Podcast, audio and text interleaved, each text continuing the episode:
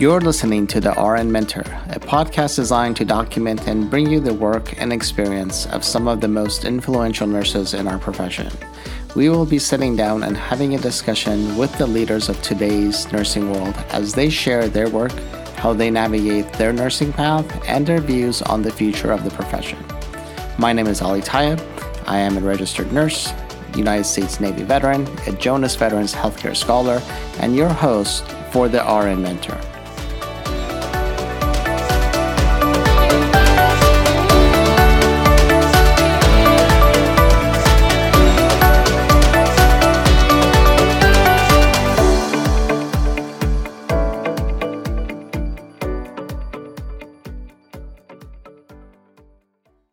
Welcome, everyone, to a new season of RN Mentor podcast. I am uh, very excited to be joined today uh, by Sheena Howard.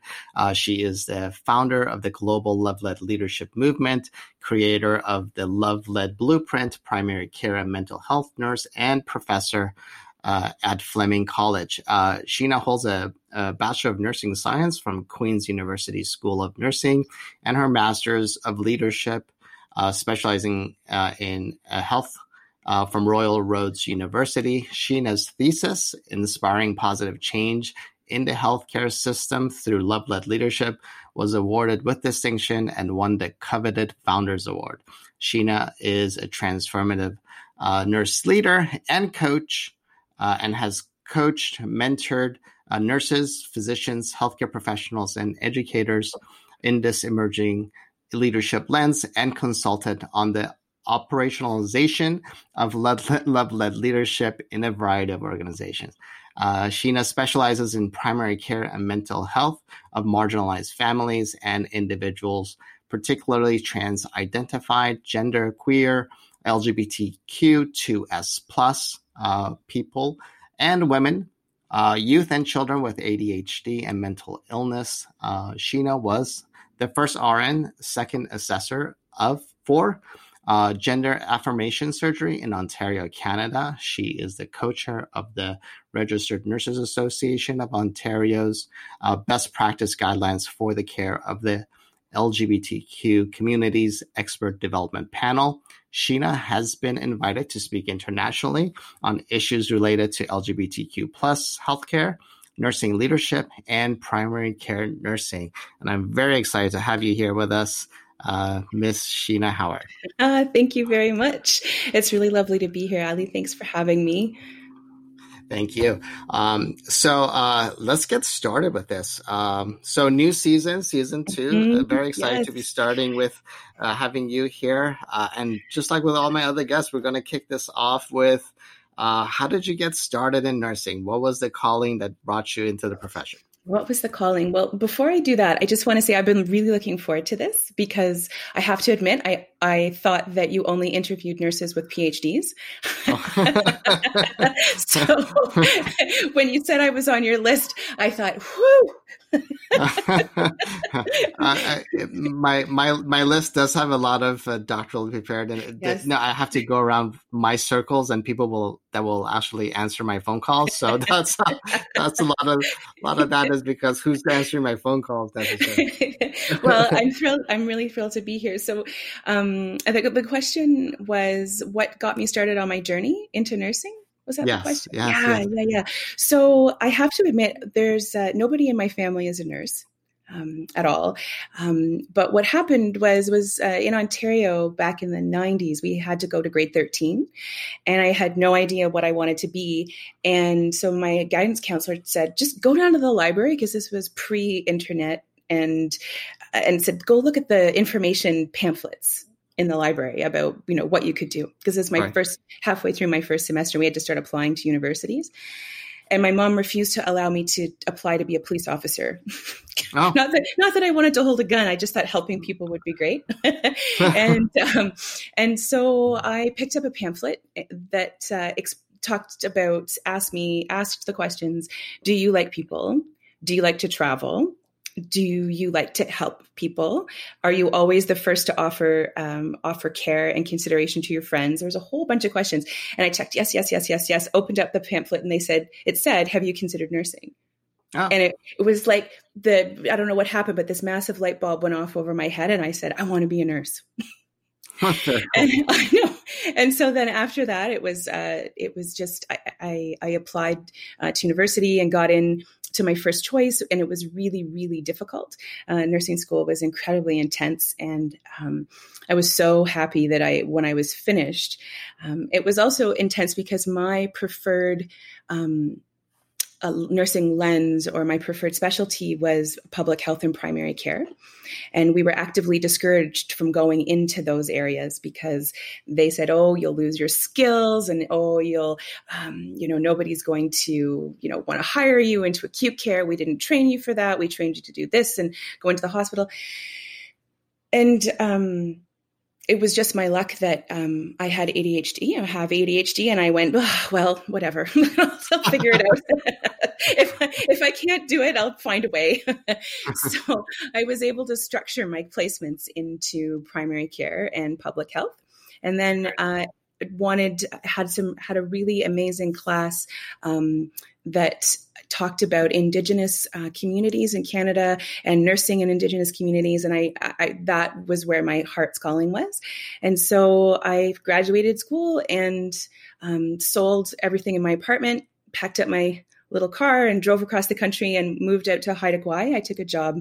Um, Haida Gwaii is a set of islands just off the northwest coast of British Columbia, close to Alaska, to work to work and live in an indigenous community there um, doing public health and primary care. And it was um, i'd have to say to date is still my most favorite job I've ever held. It was such a wonderful experience. That's beautiful. There. That's beautiful. I mean, we've yeah. uh, where, where, I'm teaching right now, uh, we we just started in the last couple of years. We've had uh, well, not a couple of, uh, last year. Mm-hmm. We've had an ambulatory care course where we've kind of it's a it's you know it's it's an extra course. Uh, um, it's an elective uh, mm-hmm. that our students uh, a select number of our students can take. but it's it's just having that exposure of you know taking them out of their comfort zone of saying acute care, acute care, acute care, mm-hmm. uh, and it's such a different experience. And so many of so many of the students uh, come back and say, uh, "Wow, it's such a different role, and it's such a you know, it's it's still rewarding, but it's it's something they're not exposed to." I think we've yes. we've overdone it with like acute care definitely has a place in our world, but primary care and, and especially working with the indigenous uh, community, I think that's that's that's the beautiful part for me. I mean that's yes. really it's and it's it, yeah, and it's important in nursing schools to have that kind of exposure. We're not all the same people you know, and in my way of thinking, um, while I would be really good in emergency care, because, you know, I'm good in an emergency, it would also, it, it's not my style, it's not my love, it's not my passion. And so why would I want to go and work in there and be unhappy and burn out quick, right? right? Where I could work in a place where I was doing something that I loved and enjoyed and would stay in the profession for a lot longer and wouldn't right. get as get as dissatisfied.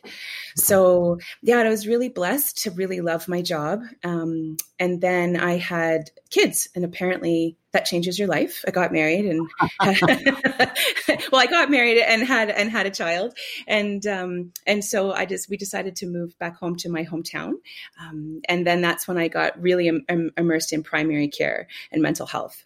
And uh, yeah and um, in i know that you teach a leadership course um, and one of the difficulties about being in primary care similar to what robin cogan talked about um, in her interview with you about there's no um, there's no way to grow in primary right. care there's no um, mm-hmm. because you generally report to your the physician that you work with and so in order for you to experience any leadership roles you have to really think on, outside the box to be able to get um, and can and experience or go into higher education to be able to access places where you could make a difference at a higher level.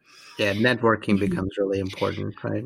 Yes, really important, really important. And yeah. Um, yeah, and I swore I'd never go back to school. Never, ever, ever in a million years would I ever go back to school. And then uh, I've made several of those uh, promises, or, or Did you? to myself. okay. well, I'm glad it's not just me. Um, but then I, I decided, um, I, I, got thinking that if I wanted to go any further in my career um, in a in rather than horizontally but upwards that I probably needed a master's degree, and so I elected to go and get my master's degree in uh, in leadership with a health specialization instead of nursing. Um, not that I was burned out of nursing, I just really wanted to do a deep dive into leadership. Mm-hmm. Very yeah. cool. Yeah. Um, yeah uh, so um, I, am really intrigued. Uh, uh, so you are from Canada. Uh, yes. You're practicing in Canada. Mm-hmm. Um, uh, so how does how does this uh, the component of going into primary care work? Because I'm kind of intrigued about this because, like in the U.S., a lot of times you know nurses think that this is the only place that they can go work in is inside of a hospital, and some some people don't really have the passion for that. They would mm-hmm. rather do something like ambulatory care. How does it work in Canada? Um, Is that it, the same issue or? Well, yes. Unfortunately, primary care um, in Ontario right now is the place that I'm most familiar with, but I do know that it does happen across the country um, in in certain situations that um, primary care isn't seen as a specialty of nursing. It's seen as something that you go into when you're ready to retire because you you work in a doctor's office. All you do is give needles, um, and you you know support a few people with their diabetes, and that's about it. and so you kind of fall into it or you fall you fall in love with it and then you make your way into it. So if a doctor has a position that opens up in their office practice, that is the way that you slide into primary care. Certainly there's very few nursing schools in Ontario that offer primary care placements because it's it's seen as a place where you're not going to get to practice all your skills. However, as a primary care full scope primary care nurse, um, I do all kinds of things. I do well baby visits. I run the vaccine program. Um, I do psychotherapy with clients, uh, smoking cessation, diabetes care, chronic disease management, case management patient navigation, uh, well women visits, including STD testing, PAPS, well male visits, um, all, all kinds of things. Whatever you're interested in, help parents or moms learn to breastfeed, support them in their breastfeeding, you know, on like video conversations, video visits, telephone visits. There's lots of scope um, for nurses in primary care. So I don't know if that's the same in the United States. Does it does it sound similar or? Um, one of the things that uh, uh I, I, think uh, we struggle with in the U.S. is uh, really, and, and and it's something that I'm seeing a little bit of change in is having more actual RNs in primary care. Uh, mm. We uh, a lot of uh, physician offices default to medical assistants or licensed vocational nurses. Mm-hmm. Uh, um, so, um, so we are seeing a, a, small change right now. I know there's a couple of organizations, especially in Southern California, uh, that are um, that are expanding the RN hiring RNs in primary care. A lot of times it's sort of a back office, like they do like triage, phone triage, they do back office work and they do like management of the mm-hmm. office, mm-hmm. um, but not so much the one-on-one, like the stuff that you you're doing right now. Uh, less of that, uh, okay. and and hopefully we're we're looking at a at a shift to using registered nurses with those patients and doing the kind of work that you're doing. I mean, they they can do it; they're just not utilized as much, and I think part of it has to do with uh, cost, salaries, things like that. That yes. nurses are a little, little bit more expensive to use. Yeah. Mm-hmm. Yes. Yeah. And primary care nurses in, here in Ontario um, are definitely paid less than um, hospital nurses, which oh, wow. is which is one of the things I've been advocating for is equitable um, pay for um, for nurses in primary care. Um, you, you, it's not unusual to see primary care nurses who've been working for quite a number of years actually getting less than a starting a nurse a nurse who's just graduated who's starting to work in the hospital. I have students that make more than I do, so uh, oh, okay. I know how, I know how that feels. yes. Yeah, yeah, and I think that sort of extends into um, the way that um, the we that the profession, primary care nurse profession, has often been seen as a helpmeet to a physician as right. opposed to an independent practitioner who's regulated, who has a scope, who knows right. their business, who knows what they what they need to do. So and is there for the patient as opposed to the physician. So trying to change that um, that method, that methodology, and that that discourse has been one of the things that we've been working towards. Um, it's and getting I think, there. I think I think the U.S. is suffering, and I think most of the most most of the world suffers from that that same concept that the nurse is working for the physician and mm-hmm. um and and it is something I know we're working on the US that it's not it's a different scope of practice. Mm-hmm. mm-hmm. Part of it has to do with do physicians know the nursing scope of practice, and I think that's one thing that I think we've we've ran into uh, quite a bit is like the physicians have been, you know, uh, not not I don't want to say to their fault uh, or that that is that's their fault, but I, I think the way uh, the culture of healthcare has been and how, what the physicians are taught in school, how they're treated in at facilities, yes. it's been that thing of, um, you know, the nurses work for you and not mm. they are uh, an independent uh, um, practice. Uh, that, that's a team member, right? They're yeah. your colleagues. Yes. They are not there to take your orders and and obey your orders and whatever else mm-hmm. and, and, um, so yeah, hundred percent. We we can go off on a on, on this tangent for a while. So yes. yeah, I, I think it's something that we were also hoping, and it's one of the things that actually even for our nurse practitioners in the U.S., half mm of the mm. states in the U.S. Uh, don't have in our nurse practitioners do not have independent their um, full scope of practice, uh, and they are attached to uh, they have to be attached to a physician. And like, for example, in California, they can't own their own clinic. They have to, they can only like, um, I think it's, they can only have 49% ownership of a healthcare facility. Uh, so things like that, that, um, that, um, there's, you know, new, new, bills going everywhere. I think California is in the right path in, uh, um, becoming a, a, a, state that has a, a that that's going to eventually have a full scope of practice. Mm-hmm. Uh, we're hoping that happens, but like I said, half the states in the U.S. do not. Uh, the nurse practitioners do not have full scope of practice. Uh, that's unfortunate. They have to be. Yeah, yeah. And and the exciting thing for RNs in Ontario is that um, the legislation has just been changed to allow for RN prescribing. So not even nurse like so nurse practitioners have their own um, prescription capabilities that they do their prescribing. Right. But then so for example, somebody like me have taking a had taking an extra pres- prescribing course, which would be really involved and in depth, um, would be able to prescribe basic medications for basic wow for basic treatments for um, urticaria or otitis media or what have you, uh, you know, pink eye, that kind of thing. That's amazing. Yes. Yeah. And it really meeting the patients where they're at, because so much of what I do is that work with families and with people that are, that need to be seen in, in not in an emergency room, um, but in our offices. So. I'm very envious of that. That's amazing. That's yeah. amazing. Uh, but it makes sense. It makes sense for some of the routine stuff that we mm-hmm. you don't need to have a physician. And physicians do have their own specialty. There's a reason that they're there. That's uh, right. So the fact that they, you know, we we spend so much energy and money on them seeing the common colds and flus and things like that, where yes. a nurse would be just as capable of doing. But wow, yes. that's that's great.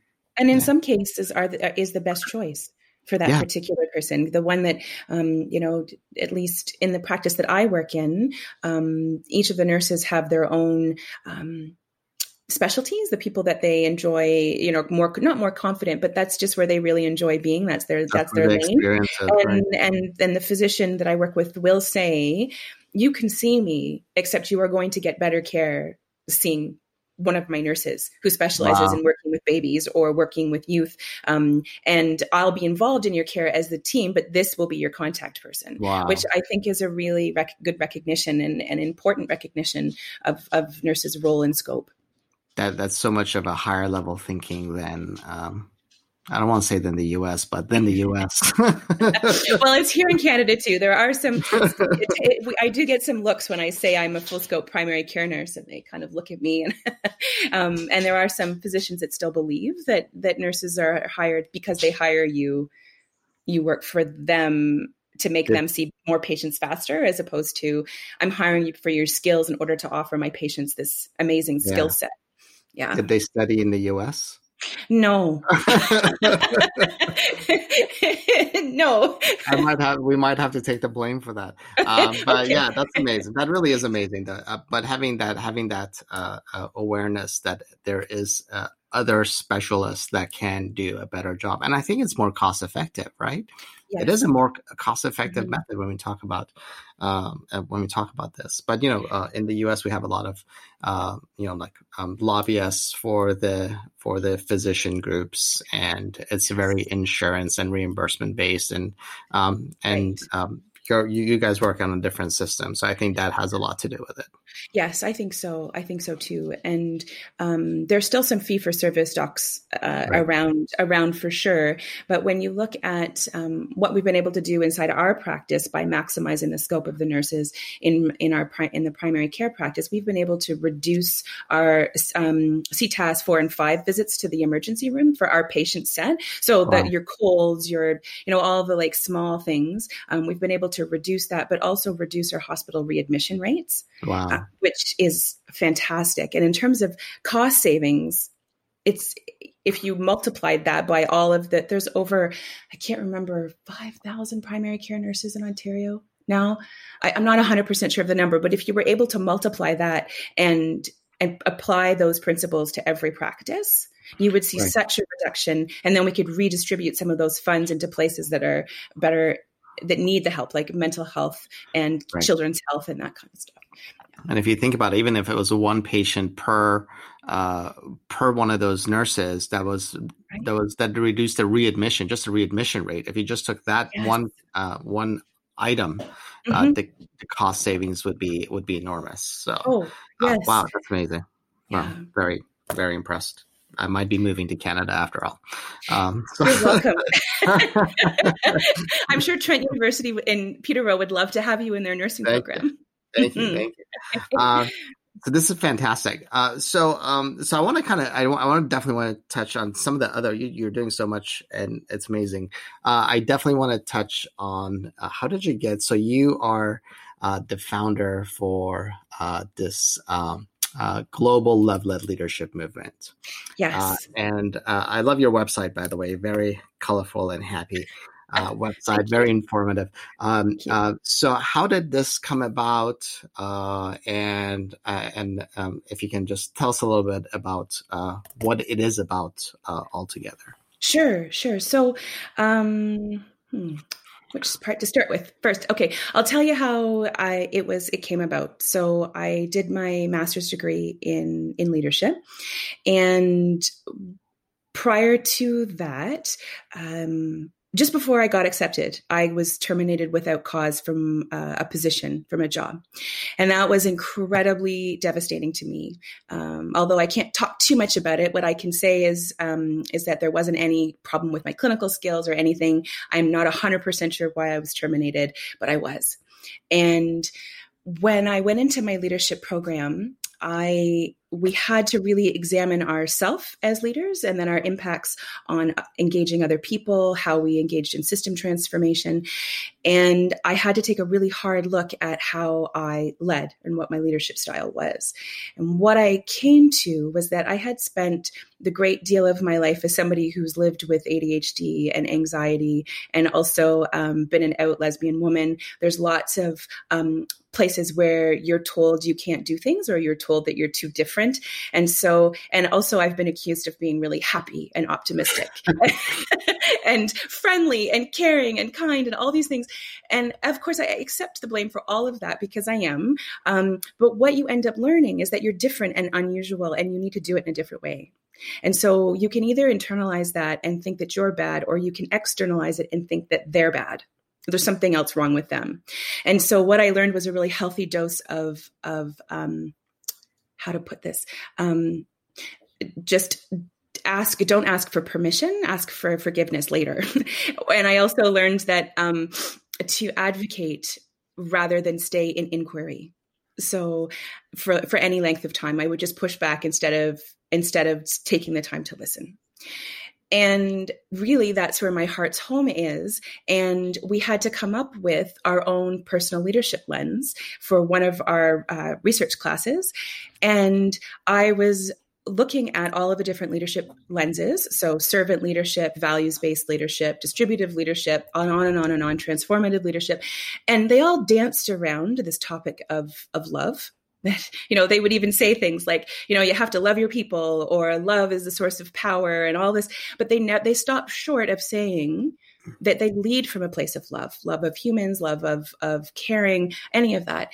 And i just had this light bulb moment and i thought I'm a love led leader. It just came to my head, and then it, what I chose to do was was expand it and direct my thesis work in developing a definition and characteristics, and then afterwards a blueprint, a framework to be able to support people to actualize love led leadership.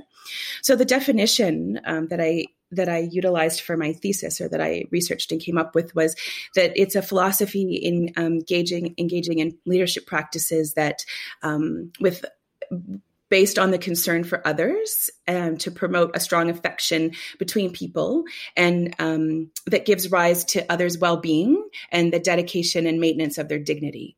So pretty much nursing in a nutshell i think but also the kind of leadership that's needed now more than ever.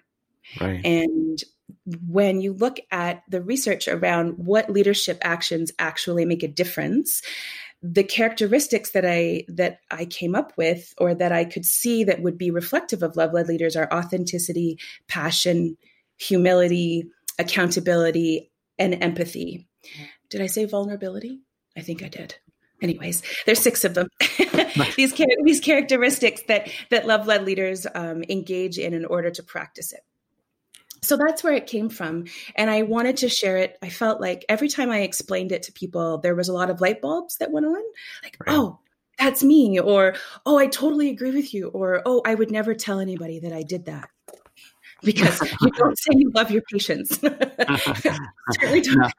Now, now, i so when i first when i when i first looked at your website uh, and it said the love led leadership um, do you um, just uh, did have you gotten anyone that you've spoken to uh, or you've you know at a at a conference or anything you've done around the topic that have been uncomfortable uh, with the word love using love in their leadership. I'm, I'm putting air quotes up for people because people can't see this uh, with the word love around it. Because i think the word love makes people or we've made people feel perhaps uncomfortable with that word and how we use it just because i think we've uh, we've sterilized so much of what we do. Just the word love is uh, is a word that maybe pe- makes people uncomfortable, or perhaps they think it takes something away from them if they think they you know the part of their description is love. So how how did you uh, did you ever get a feedback like that or? Yeah, uh, for sure, for sure. People, the feedback that I've gotten has been um, that's really risky. Yeah. It's really risky to say. And I agree with them. I yeah. agree with them. You know, we have these depersonalized, dehumanized policies and procedures that um, not even in just in healthcare, but in education, in um, in businesses that say that we that, that take the humanity and and and uh-huh. the dignity and well-being out of our exist out, out out of our practices.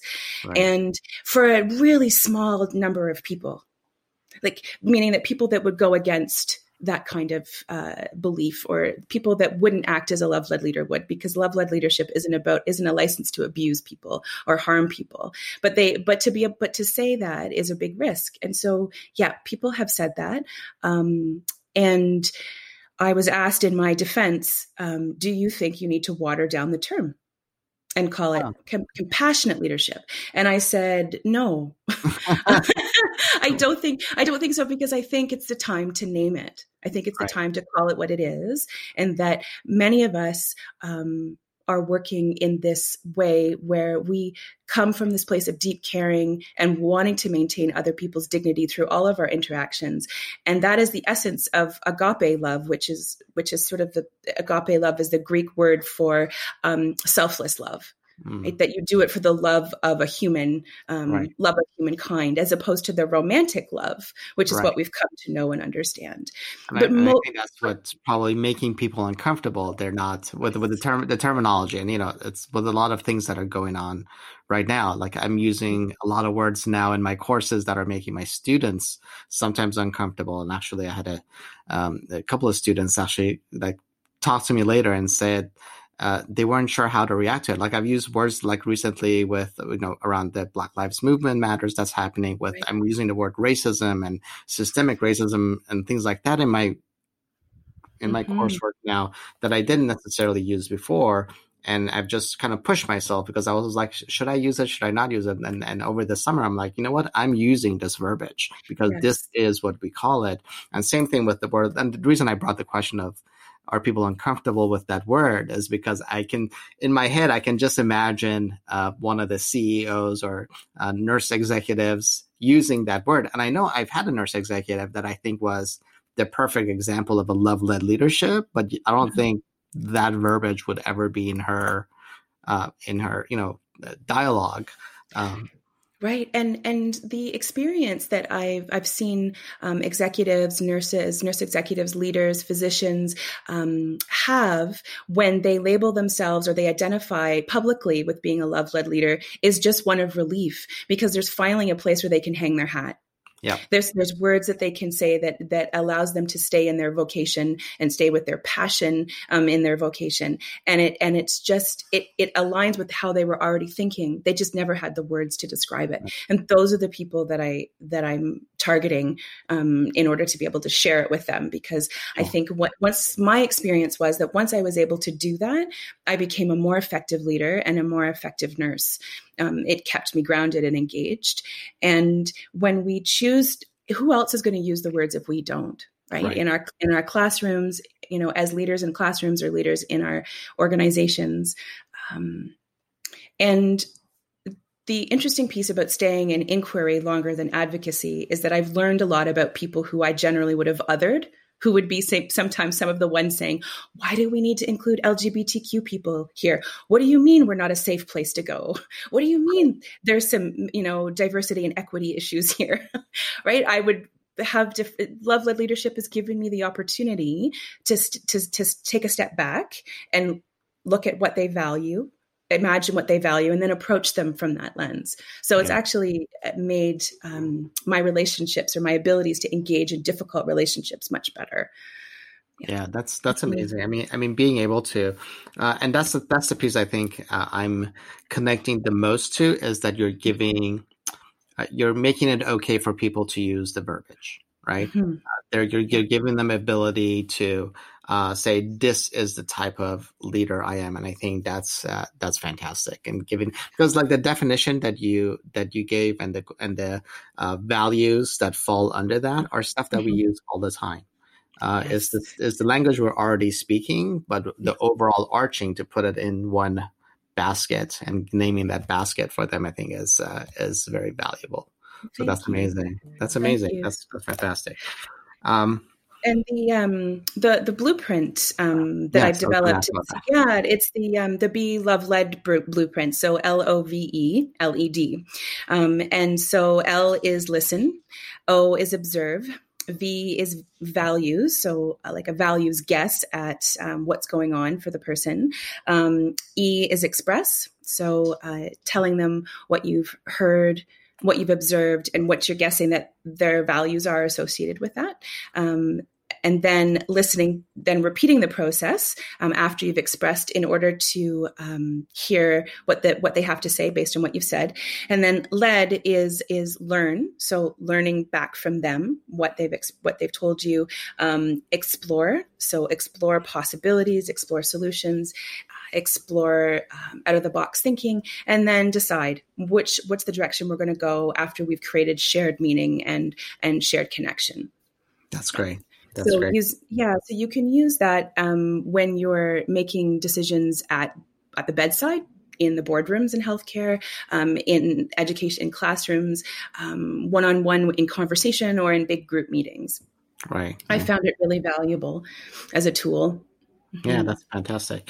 Um, and um, and this is great. And actually, I have uh, this in some a lot of this information actually is on your website, and I want to yes. make sure uh, people listening to us right now, uh, the links to your website are on my website, so we made mm-hmm. that available. Um, and at the end of this, uh, uh, when we wrap this up, we'll talk about your website again. Make sure everybody uh, has an opportunity to go on there and take a look. And, you have, and the courses, if they want to take courses, them. Yes, mm-hmm. we do have courses that they can definitely uh, engage in. Mm-hmm. Um, now, I want to little transition a little bit to some of the sure. other work that you're doing uh, with the LGBTQ plus community and uh, policy work and things like that. Can you talk to a little a little bit about the work that you're doing in in Ontario right now? Sure. So um, right now, I'm um, the um, co-chair of an expert panel um, for the RNAO, Registered Nurses Association of Ontario, which is the um, the nurse advocacy arm uh, branch. I don't want to call it a branch, but uh, organization that supports nurses, speaks out for nurses in health um, healthcare, as opposed to our regulatory college, of course, which speaks up for patients, protects patients.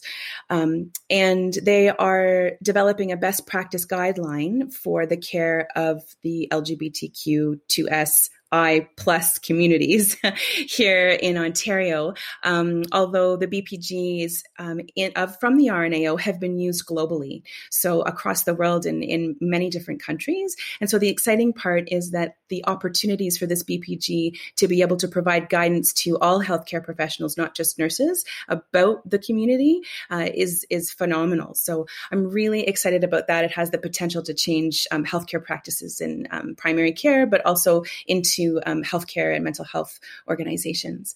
Um, done some advocacy work around um, around uh, getting ensuring that the um, the government in Ontario funds gender um, aff- affirmation surgeries for trans folks, uh, for uh, um, top surgery for trans men uh, and bottom surgeries, um, which is really exciting, meaning that they don't have to pay for it anymore which um, are up to and including, I think it was three years ago, three or four years ago, maybe five now. Um, everybody had to pay. Some people had to go to the States, some people wow. had to go to Quebec um, in order to be able to have the surgeries, and it was hugely expensive.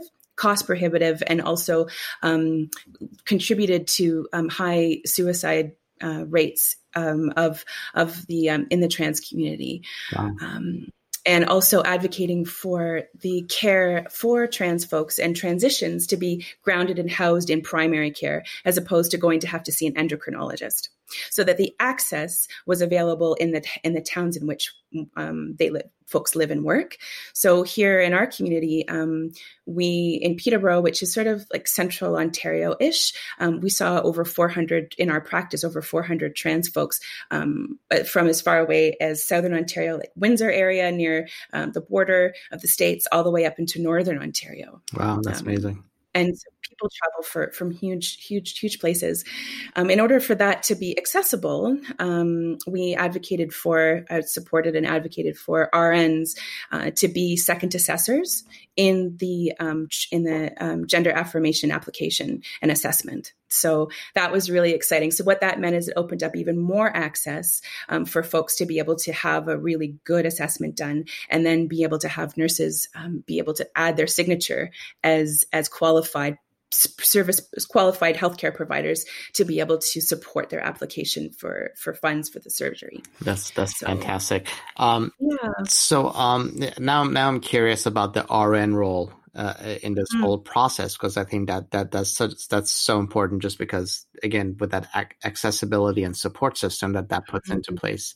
Now, does this uh, so after surgery, do does do the RN still have a role that they play other than routine uh, checkups and things like that, or uh, what kind, how does that work? How does that support system work? So it depends on on which community you live in. Some people have trans specific clinics where folks can go post surgery to be able to get support and um, continue to, if they're on um, hormones, that they can continue to be followed and monitored. Um, and ideally, an RN scope would be to continue um, to to do um, like post surgical assessments, you know, for infections and all of those things that you would do after any surgery. You'd keep your eye on that, but it requires um, a lot of, not a lot of experience, but enough experience with uh, culturally sensitive care. Um, of trans individuals to be able to um, support them post surgery. Um, so, you know, in, in, a nurse's role, being able to sh- to to learn about um, culturally competent care of trans individuals that's really important. But then afterwards they you you've supported them through this this life transition and then they become a patient who simply needs primary care or simply needs to be engaged in the system right. right. so so that is making sure that their prescriptions are up to date their blood work's up to date all of those things and then also being able to provide excellent preventative care specifically for trans folks who have had um, gender affirming surgery so what i mean by that is if we have um, a woman who has had gender affirming surgery and still has a prostate, then we need to be able to make sure that they're still getting those markers, those those those Check. checks done. Right. Whatever body parts we have, we have to make sure we're still checking for them. Healthy. Right. Absolutely. yes, and oftentimes the RN is in that role of advocacy, making sure that those checks are still happening. That's amazing because I think that's, that that's I think that's one of the things I think I I've uh, we struggle. I don't want to say we struggle, or I've I've observed. I'm going to say I've observed is uh, we're mm-hmm. not doing enough of uh, awareness uh, in in the community of taking care of uh, trans folks, and we're not doing enough mm-hmm. um, cultural sensitivity or uh, that kind of education with our healthcare providers in general, not just nurses, but in general. Yes. Um, so, I, and I would agree. Yeah, and I think that's amazing work that you've you've been able to do so much and um, added this additional role uh, for nurses to be able to step in and lead. Um, yeah, and if amazing. you think about the yeah, the actual um, like the, the time between when a when a trans person identifies as trans and when they actually get support from the medical community if it's a if it's a long period of time they're at their highest risk of suicidality right. And you can make a huge difference in the life of somebody if you're able to open the doors really quickly. Right. Um, so yeah. So thank you for uh, sharing that piece because in my so I do primarily veterans research, and I think that's the biggest. And we do have a large uh, suicide rate in the veteran community, and mm. that transition period between a veteran coming out of the military and going and um, um, going into the civilian community, that transition period or reintegration is very difficult. And I mm-hmm. think that's where we're seeing a lot of uh, veteran suicide occur is because that transition isn't necessarily facilitated or the support system doesn't yes. exist. So as you're talking about this, that's what I'm in the back of my brain. I'm like, yeah, this is happening with other communities. Mm-hmm. Although it's not a it's not this uh, uh, type of transition for them. Uh, it is a transition, a life transition. That's and, right. Uh, it's, a, it's a different culture. It's different. Uh, there's just so much change happening. If the support system doesn't exist, uh, I think it becomes that much more problematic. And I think that's yes. that's that's key. That's key. I agree with you. And if the gatekeepers to to care or the gatekeepers to support are saying, "I don't know what to do with you." Right. I know I've never seen you this it whatever before, right. or I've never seen this this problem or this issue. I don't know what to do. I'll just oh you got to go find somebody else That yeah. is such a, a, slap in the face and and um, in my opinion such poor care right uh, and, and actually and I, am again relating to yes. relating to this on a whole different mm-hmm. level i uh, so i have uh, i have uh, ptsd from a from a military experience okay. um, so uh, for me, I did go and seek, and I've never gone to our uh, Veterans Affairs Health System to because uh, my uh, PTSD is related to I spent about a month doing a search and recovery for a commercial airliner that cra- crashed mm. Uh, back in the day, uh, a Korean yeah. airliner that crashed in Guam many years ago, uh, and I was part of the team that went and we did search and recovery in the middle of a jungle for about a month. So my PTSD is related to that, but mm-hmm. it does get, uh, um, uh, it, it, I do have to once in a while put myself into check and you know maybe even seek therapy uh, because um, because of life stressors, some of the anxiety that was related to that, I can like feel those coming back up. Mm-hmm. Um, so I did. Well, the first time I went and I tried to see a, a therapist around it, uh, he literally said, oh, maybe you should go to the VA. I'm like, well, I'm already in your office. Yes. I made an appointment a month ago. I'm in yes. your office. We're talking. Yes. This is not combat related. This no. is not anything like that. I'm like, and do you know how hard I had to work to get here and say it out tra- loud? it's a traumatic experience I had to deal with, and now you're telling me I should go to the VA. And I'm like, well, I'm like, let's just talk. Can we just talk about this? And so, yeah, so I'm, I'm, I'm relating my own experiences with what you're saying, but it's true. It's, mm-hmm. it is like when people don't know what to do with you or don't have the, they don't feel comfortable. They're like, oh, maybe this other person can help. I'm like, do you know what I had to go through to get to this point that I'm talking to you? I'm yes. sharing this. Mm-hmm. Very uncomfortable for me. Um, this is not so. Yeah, I, I yeah, I agree. It's I so it's, painful we do need to mm-hmm. definitely do a better job. Yeah. Uh, how is the mental health system in Canada? Because I can tell you in the mm. US where we don't do a great job at it. So I'd say it's twofold. It's if you have private coverage. So in in uh, in Canada, in Ontario, anyways, um, it's psychotherapy isn't covered under our Ontario health insurance. So that's something that you have to um, not not not long term. It's not covered. I'll just right. qualify that a little bit. Um, if you have private coverage, you can go you can go and get that yourself. So through your own um, insurance benefits through work. If you are linked to a family doctor who has access to mental health support, they can refer you, but it's going to take a long time. Wow to get in.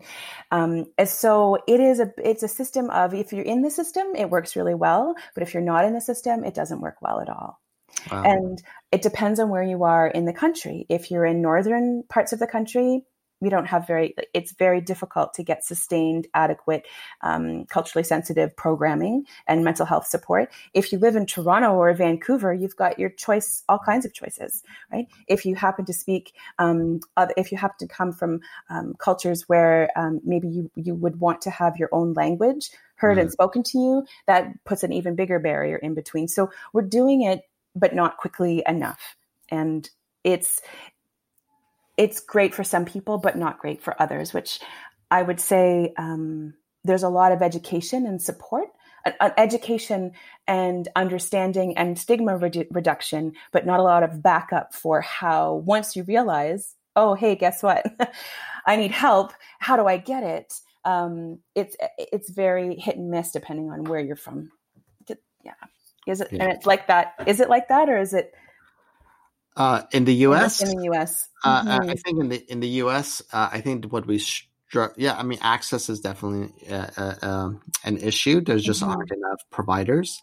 Uh, you know, and then some, a lot of providers specialize. Um, so, for example, not a lot of providers out there that work with children. Um, so that becomes that becomes problematic, mm-hmm. and a lot of it has to do with reimbursements and insurance and things like that.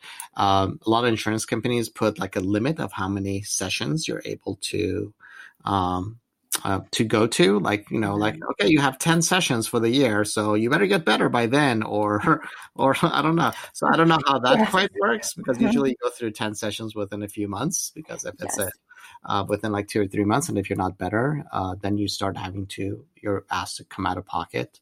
Uh, you know, then, then there's the co-pays and things like that. So there's a lot of barriers. Mm. And then mm. from an institutional perspective, uh, uh, the U.S. closed down a lot of um, hospitals for voluntary uh, not for mandate. Man, I mean, mandatory um, um, admissions for mental health issues is a is is a problem. Mm-hmm. Uh, we do have, you know, not enough beds for the number of people that need to be um, institutionalized, even for mm-hmm. even like a seventy-two hour hold or anything like that. Even a twenty-four hour hold uh, becomes problematic.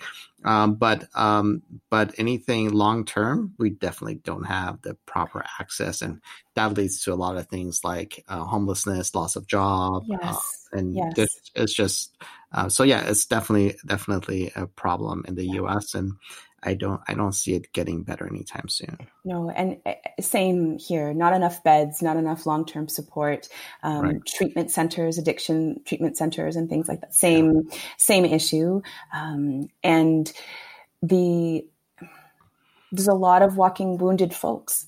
Yeah. Yes, yeah. that yeah. that um, could be could be seen. The the one bright light, at least from my perspective as a nurse, is that um, the Ontario, the College of Nurses of Ontario um, fought and the RNAO fought really hard to keep psychotherapy as a nursing practice so that we didn't need a physician's order to be able to engage, inst- in, um, initiate and continue with the practice of psychotherapy. So amazing. Yes, which is which is great, and that's just not. I don't think there's not enough nurses yet in private practice, um, but it's. I'm, I'm hoping that it's going to get there because that inc- that would increase more access for lots of different folks. And I think that I think I think that's the biggest issue is access. Like by the time you get into like, uh, uh, uh we had. Um, uh, I, I've known people in the past who've tried to seek uh, seek assistance.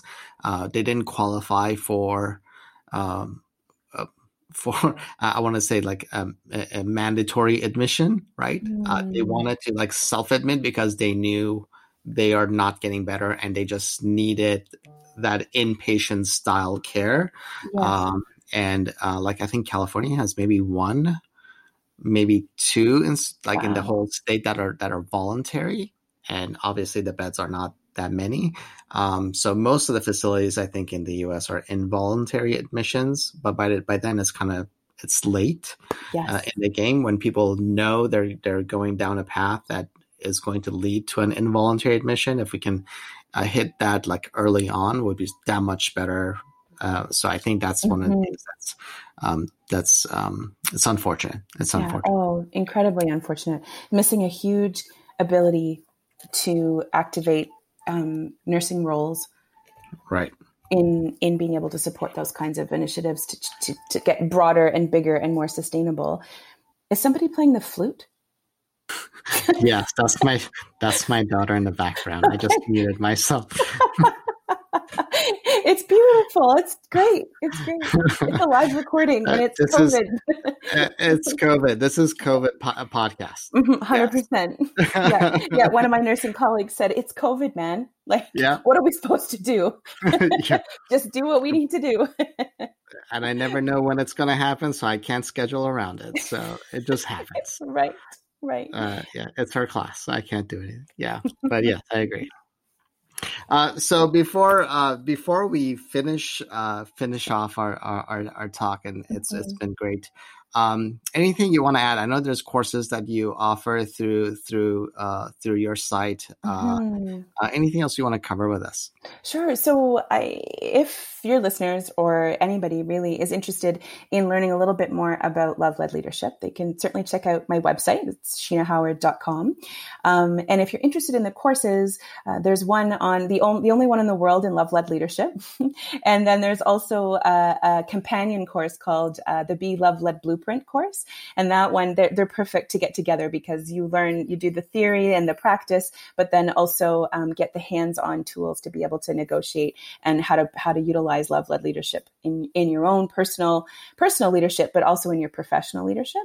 Um, there's also the free Facebook group, the, the uh, Love Led Leadership Facebook group, um, which is uh, open. And then we also have uh, the Love Led Leadership Lab, which is a private members only group where we dig really deep into love led leadership. Um, we do coaching. Um, I do coach and mentorship with the group um, every other week, doing live coaching calls, and and we get to to um, get our hands. Um, engaged in some love, practicing some love led leadership uh, practices, for lack of a better word. Uh, and people have found that really great because they're able to um, come with their leadership wins, their leadership challenges, and have a love led lens on, and eyes on that as a collective, collective whole, and be able to have access to a coach uh, twice a month. So there's also that, and that is um, that website is is portal.sheenahoward.com. Um, so that's where you can access the course the courses. Uh, and you and that that is um, uh, uh, a link I, I, have on my website. So yes. if anybody's interested, they can just mm-hmm. definitely uh, connect with you along with your social media links. Uh, mm-hmm. that is also available on our website. Yes. Um, thank so, you, Ali. Thank Sheena, you. thank you so much. thank you so uh, much. I greatly appreciate you being on the show. Uh, uh, again, first episode of season two. Uh, loved our conversation and thank you Me for too. for sharing your experience and uh, I learned a lot. I learned. I definitely learned a lot. Great, um, thank so, you so much, and a um, big shout out to your students. Thank you. they've gotten thank to the end of this hour. I'm excited. I'm excited to hear their uh, their feedback and their assignments too. So Yeah, yeah. Like mm-hmm. like a, you know, uh, like I mentioned, I use some of these uh, podcasts, and uh, I think it's important for our students to, or actually for you know, nursing period, uh, to hear from uh, from the different individuals like yourselves who are doing incredible work uh, and get a better understanding of what, what nursing is about uh, and now internationally. I think, I, think you're, I think you're my first international uh, guest right. also. Yeah. wow so many firsts. Yay yay international guests. Yes yes. Sometimes we don't feel that international being um, right. what is it that the raptors saying is? North above everything? We don't feel that we don't feel that international, but I suppose we are. Thank you for yes, having yes. me. It's been a delight. Thank- appreciate yes, it. Thank you so much. Uh, you have been listening to uh, my incredible guest, uh, Sheena Howard, and uh, uh, with me uh, on the RN Mentor podcast. Have a great rest of your week, and I look forward to connecting with you again next time. Thank you so much, and have a great one.